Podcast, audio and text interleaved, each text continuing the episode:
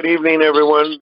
This is the course tonight on Gus Hall's book called Karl Marx Beacon for Our Times. 1983 is when it was published. It seems like it could have been published yesterday. He talks about how Marx is relevant to our times and he explains it why.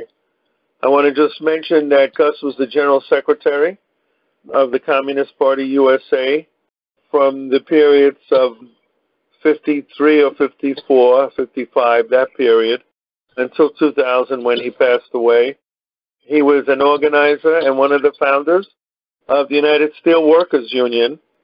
He also went to prison under the Smith Act along with 10 other leaders of the party.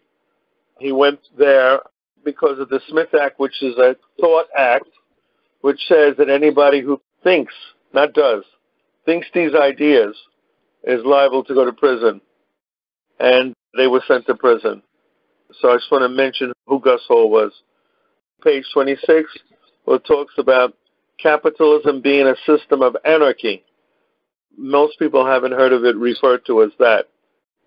The scientific and technological revolution is passing it by.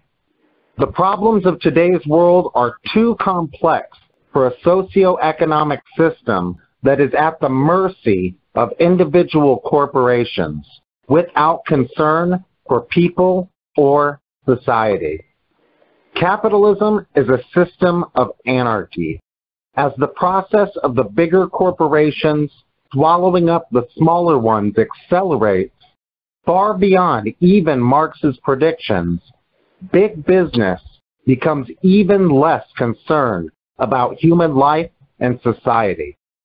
As capitalism develops into monopoly capitalism, the anarchy increases on an even bigger scale, and the crises and disasters become more frequent and intense. Today, capitalism in the U.S. careens from one crisis to another because it is unplanned, chaotic, and anarchistic. Its credo, each dog for himself, and dog eat dog. The new advances in science and technology become entangled in the monopoly's single-minded determination to milk all the benefits of production for their private profit. The new technology needs a system that can plan and develop its use and distribute its benefit to society as a whole. All the talk about high tech replacing mass production industries, about our society becoming a post-industrial system is totally unrealistic. The fact is that our old private enterprise system is not set up any longer to utilize the advanced technology, and it certainly is not able to rebuild the steel and auto industries. It is not that our country does not need steel. It can use all the steel we can produce to rebuild the infrastructure of our crumbling cities. The problem is that the steel companies have abandoned these industries to invest their money in more profitable areas overseas. When capitalism acquires new technology, the corporations lay off workers, constantly adding to the vast army of the unemployed. The invasion of the robot army will drive new millions out of the industrial plants and onto the unemployment line. It is estimated that in the next 10 years, for every 3,000 jobs high-tech industries will create, 50,000 jobs will be lost. It is one of those ironies of history that U.S. capitalism daily provides proof that Karl Marx was right absolutely right and right on target. Our President, Ronald Reagan, a lifelong anti-communist fanatic, personally does more to prove Marx was on target than hundreds of paid think tanks combined. More than anyone else, Ronald Reagan and Reaganomics is forcing people to search seriously for a viable alternative, to consider the socialist solution. I thought as Comrade was reading it was instead of putting the name Ronald Reagan, you can put Donald Trump. And it's the same thing. The whole thing is appropriate to reading about technology, etc. Since the Democratic frontrunners are working hard to be elected in 2020, do we see any of them critiquing the savage nature of state monopoly capitalism as elaborated by Gus Hall? No, I don't see that at all. I don't see that at all. None of them. The closest is FAR. Out of Bernie Sanders' mouth comes the word, we're controlled by Wall Street. So that's on the right road, but no analysis at all from Bernie of the monopolies, how the big monopolies swallow up the small. Is there a parallel between Alexander Kerensky of the provisional government, who was also championing the corporations, and Bernie Sanders? Social democracy, or as I like to call it, social fascism, is the far left capitalism, quote unquote, even though they dabble in the right wing. But Kerensky, compared to Bernie Sanders in particular, was a social democrat, was a bourgeois, pro-capitalist person, much like Bernie Sanders is in this modern day and age. So there are very many similarities between them. They have pro-imperialist stances and alliance with the bourgeoisie. I think there is a parallel there. I think it's because of the times, though, also the situation politically this country has put itself in as being the number one imperialist country. And this concept of regime change all over the world, the whole world really understands that we're not necessary for progress in the way that we operate as a country.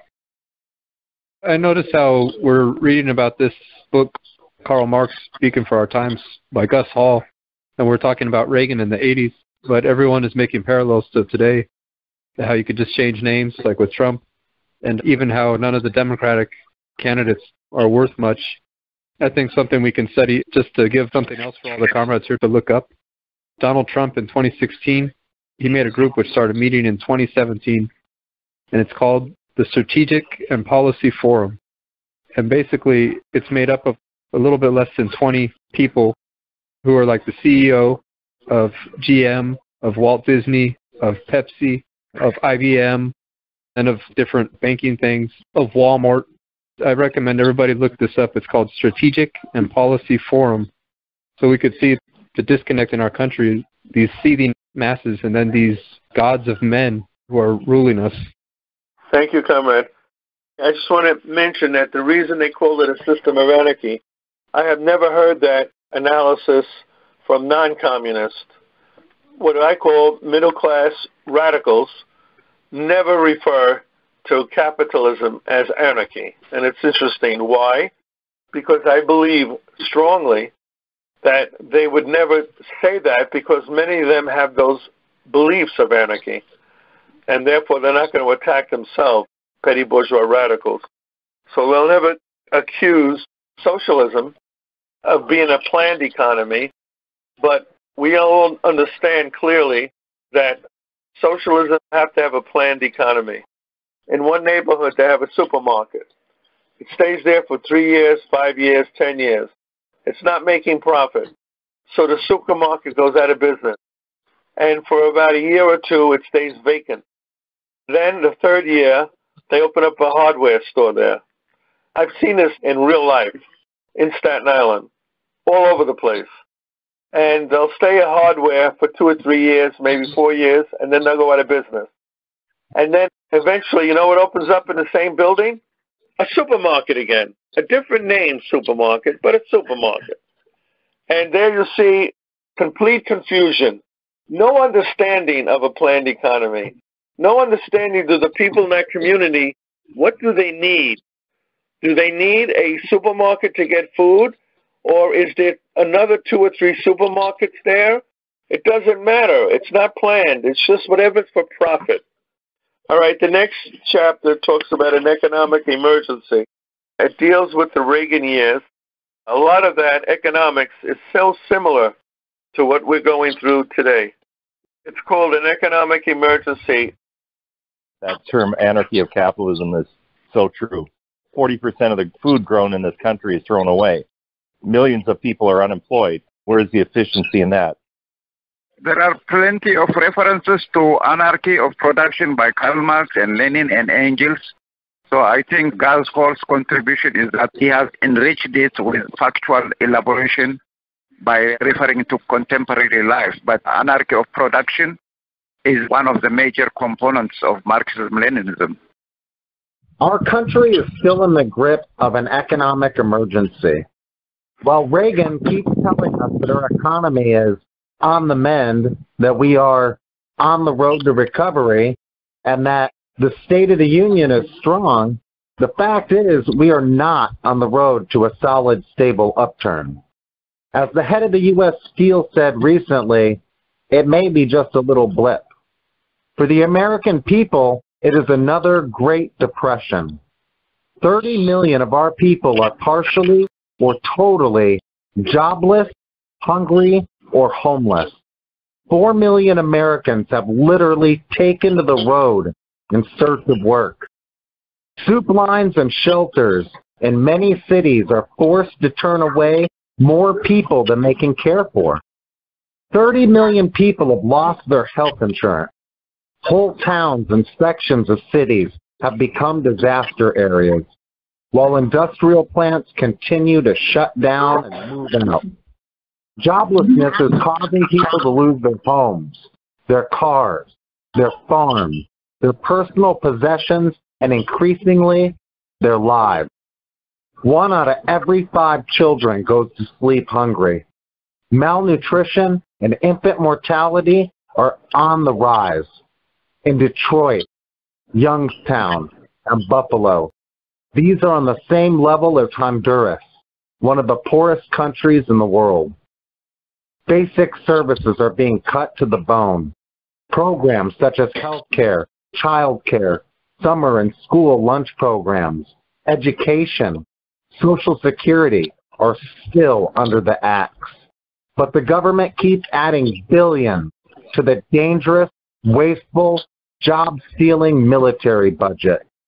Because our country is in such desperate straits in the midst of another Great Depression, the government increasingly becomes an arm of big business to more directly control and dominate society and our lives in their own selfish interests and their drive for maximum corporate profit.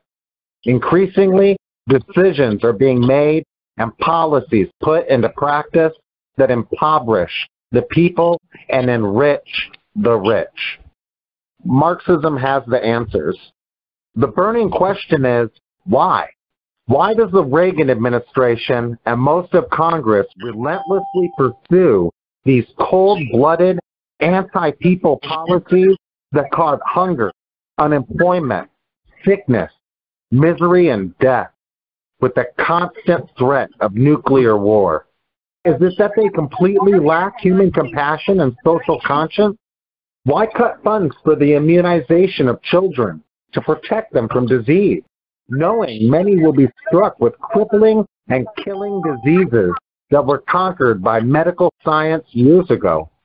Why are the oil and chemical monopolies permitted to lace our gas, heating, and fuel oil with lead and toxic chemicals? Why are they permitted to dump toxic waste in areas where people live, knowing full well these actions will poison and kill people, especially children? for the next 10, 20, even 100 years. Engels, co-worker of Marx, wrote about capitalism and ecology a century ago. And today, Reagan calls popular concern about this issue environmental extremism. Is he not concerned about human life, about our future generations? Why the deliberate gutting of Social Security that cuts the only lifelines of the elderly, ill, and disabled. Have they no concern for our older generation? The O'Neill Reagan Social Security compromise is a disguise, a criminal hoax on the people, With friends like O'Neill, who needs enemies? Why the cuts in wages, food stamps, education, rent and housing subsidies, Medicaid, Medicare, aid to families with dependent children, tuition loans, and almost every single program that meets people's needs and strivings for a measure of comfort, dignity, and security. Why do these planned, with malice, aforethought, inhuman policies continue without let-up? Is the United States really slipping so far from what used to be the richest country in the world? Is the United States becoming a nation that can no longer afford to provide even a minimum standard of living, a minimum safety net for its people? Has the United States really run out of the resources and money?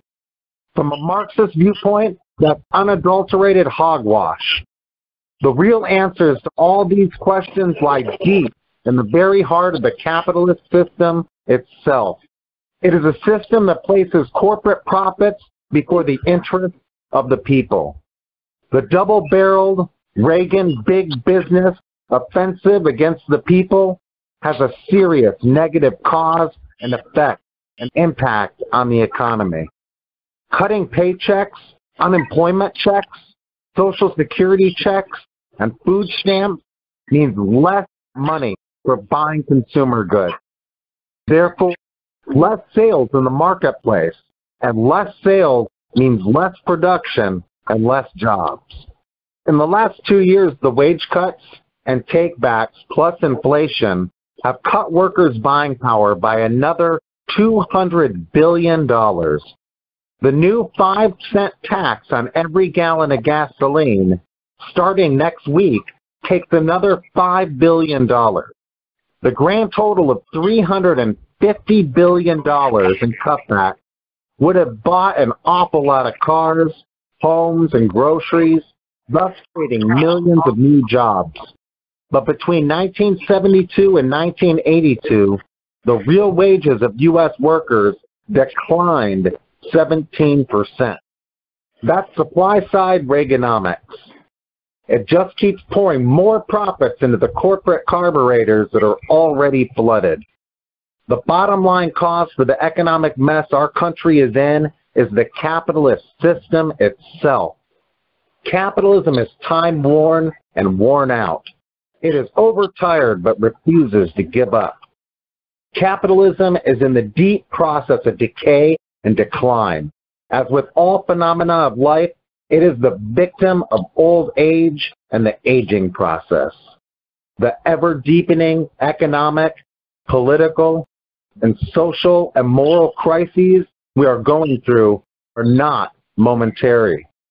The decline and contraction of capitalism is the product of an inborn, fixed, and law-governed process. In a sense, it is ironic that the U.S. developments that have followed the classical model Karl Marx projected, including high unemployment, widespread poverty, the emergence and rise of the huge industrial monopolies, the financial galaxies and conglomerates that now dominate, exploit, and control every phase of life in the United States. Okay, thank you. As you were reading, comrade, I'm saying to myself, things have gotten worse. When Reagan was around, the corporations were paying much higher in taxes. Now they're paying much less. The issue of the military budget is the highest now with the current administration than it was with Reagan. Everything has gotten worse. Food stamps have gone down, etc. Anybody would like to ask any questions on what was just read? Like all good teachers, Gus lays out a very comprehensive explanation of problems, what the problem is. And without saying it, he calls for us to do an analysis of what is the reason for all of these things. Why is all this happening? The reason why it's all happening, in my view, is that there's never been an organized, effective organized opposition to the right to the people who are doing these things, to capitalism, since the 50s. And this has been combined with an all out assault on the most effective brake on the capitalist system, which was the trade union movement. The trade union movement was severely weakened in the 50s and 60s, and also going hand in hand with that, the arms race contributed a lot, spending so much money on armament and not spending it on socially useful production. A lot of these problems, it exacerbates them. It complicates the capitalist market because what it does is it creates artificial bubbles which make it look like there's a lot of profit in the system when there really isn't any. Okay, thank you, Comrade. I was speaking to somebody the other day about the Reagan era stuff and how things have gotten worse, and they admit things have gotten worse, but they claim that capitalism will sort it out, and as a nation, we're still able to endure it. And I wasn't able to come up with a good rebuttal to that statement, and I was wondering if anybody had a good counter to that argument. Capitalism has been around for not that long. That's number one. The first system that we dealt with, I want to remind everybody, was the system of what we called early communism, which was the cave hmm. period. Man then developed from that to the Roman and Greek period, and that lasted quite a long time. It was before Christ, BC, and AD, after the death, as the calendar calls it. And it was that period of time, so that was about a thousand years. Then there was the period of feudalism during the period when we had the land and the serfs were owned together by the aristocracy. That lasted about another 800 to 900 years. Capitalism didn't come in until the middle 1700s. We used to call it mercantilism, if anybody remembers their school terminology.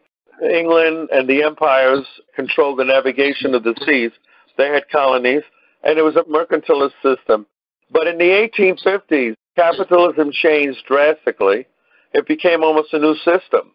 It became the system of industrialization, the factory, the factory lines, which we didn't have before. Things were done in the house. And that has only lasted from the 1860s to now. That's what, 200 years? That's not even anything. So for people to say capitalism will always be around, tell them that's incorrect to make that statement only because it hasn't been given enough time to show itself. And if we look at history of mankind, we see that after a certain period, economic system no longer becomes relevant because it cannot produce what it did before. And that's when the system has changed. That's what I would say. Anybody else would give a different answer? Please tell us. Gus talked about this later in the 80s about the worst of the worst of monopoly capitalism is finance capital because it really truly produces nothing and is arbitrary and dangerous for the working class. And that's what happened in 2008. And it's happening still today. Trump is telling us that we have full employment. We don't have full employment. They only count the ones that they want to count. Nothing has changed. There are plenty of billionaires and millionaires doing better than they ever have, but not us. When I read this, it is kind of reminiscent of what's going on now, except it's worse. And I think it's because under capital, capital is always looking to endlessly expand. And when it can't expand with finite resources like gold and diamonds, it is to expand with like land and taking things from other countries. So I think that this is late stage capitalism, and this is what happens where the wealth tends to concentrate. They eventually expand on a planet of finite resources and finite land. Eventually, you run out of water, you run out of resources and things to conquer. And I think that that's why it just keeps getting worse. And I think that's why the political paradigm in the United States has moved further and further to the right because capitalism is trying to find a way to save itself. People like Bernie Sanders are now called socialists when back in the day they could even be considered Republicans. Many people accuse Roosevelt, and I think correctly so. He had to go to the left in order to get programs to save capitalism during the period of Roosevelt, the Depression. And right. it was eventually the war that helped get the U.S. capitalism out of the depression because capitalism needs war. But the point I'm making is that in the midst of the struggle to save capitalism, basically the working class gets more crumbs than they ever got before. So there's a dialectic going on there, which we as communists have to understand. On one hand, things are getting worse, on another hand, they get better at the same time. The book by Karl Marx is called The Poverty of Philosophy, and it describes anarchy. He's dealing with political anarchy, industrial anarchy, and I think it is what Gus Hall said is relevant. Second part would be since looking at the ages of production and everything else, the spectacle really of social rebellions is pretty much an increasing factor dealing with liberal democracies. So the spectacle of social rebellions increases. And this has been observed in American history where you look at the Dorr Rebellion in Rhode Island and several earlier rebellions. Like the other comers was saying, when they get those questions that they need to have arguments for. I mean, I think that's what the people's School is about because we can relay this information that we learn at the People School to people in our lives and educate people. And I just think that's fantastic.